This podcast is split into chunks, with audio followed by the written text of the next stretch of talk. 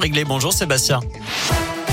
Salut Nico, salut à tous. Et à la une de l'actu des tags racistes condamnés à Clermont par le maire de la ville, plus précisément cours Raymond Poincaré et rue de la Treille. Olivier Bianchi a réagi sur Twitter.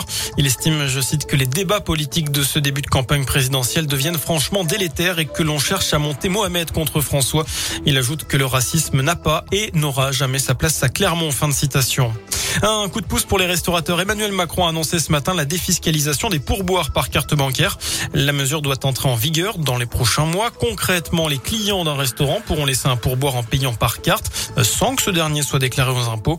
Euh, entouré des chefs venus de toute la France, Emmanuel Macron l'a annoncé officiellement dans la région, dans les allées du Sierra, à Lyon. L'idée c'est quoi? C'est qu'on puisse au restaurant payer le pourboire avec la carte bleue, l'arrondi ou plus parce qu'on l'a vu en sortie de crise, nos compatriotes utilisent de moins en moins de liquide. Deuxièmement, que ces pourboires soient sans charge pour les employeurs que vous êtes et que ces pourboires soient sans impôt pour les salariés qui les reçoivent. Ce qui va permettre d'ajouter au pouvoir d'achat de ces derniers. Voilà, et le chef de l'État espère que cette mesure permettra aussi de rendre les métiers de la restauration plus attractifs. De nombreux professionnels rencontrent encore d'importants problèmes de recrutement. D'après Emmanuel Macron, 110 000 emplois sont à pourvoir dans la restauration. Dans le reste de l'actu, ce drame hier chez nous, un automobiliste est décédé dans un accident de la route dans le Puy-de-Dôme. La voiture, la voiture de cet homme de 56 ans s'est écrasée contre des arbres à Volvic en contrebas de la chaussée.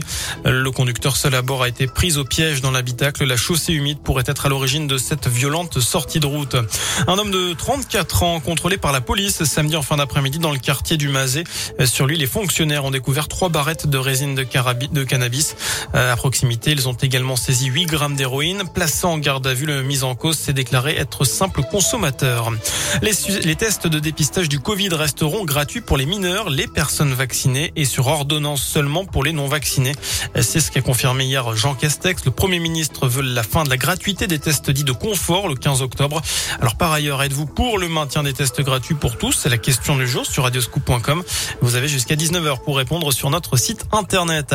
En ce lundi après-midi, on revient sur euh, la dernière journée de Ligue la fin de l'état de grâce pour le Clermont Foot, deuxième défaite consécutive pour les Auvergnats, 3 à domicile contre Monaco hier. Il recule à la 15e place. saint est dernier après sa lourde défaite 3-0 à Geoffroy Guichard contre Nice samedi et puis Lyon tenu en échec un partout par Lorient et 7e. Enfin tiers plus que jamais capitale mondiale du couteau. Le salon Coutelia aura lieu ce week-end et plus de 200 exposants venus de 17 pays différents sont attendus. Les visiteurs pourront découvrir les dernières tendances, admirer des couteaux d'art mais aussi s'essayer directement au montage ou à l'affûtage de couteaux.